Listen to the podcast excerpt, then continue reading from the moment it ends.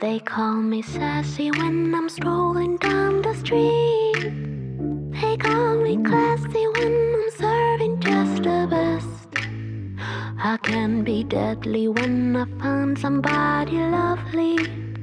And now Welcome to Sincerely Yoli, where we talk about recognizing, enhancing, and owning your greatness.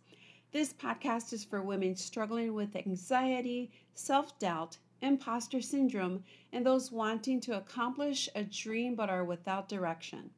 It's also for women who have accomplished a lot personally and or professionally but struggle with an internal critic that tells us we're unqualified, especially when culture and society play a role.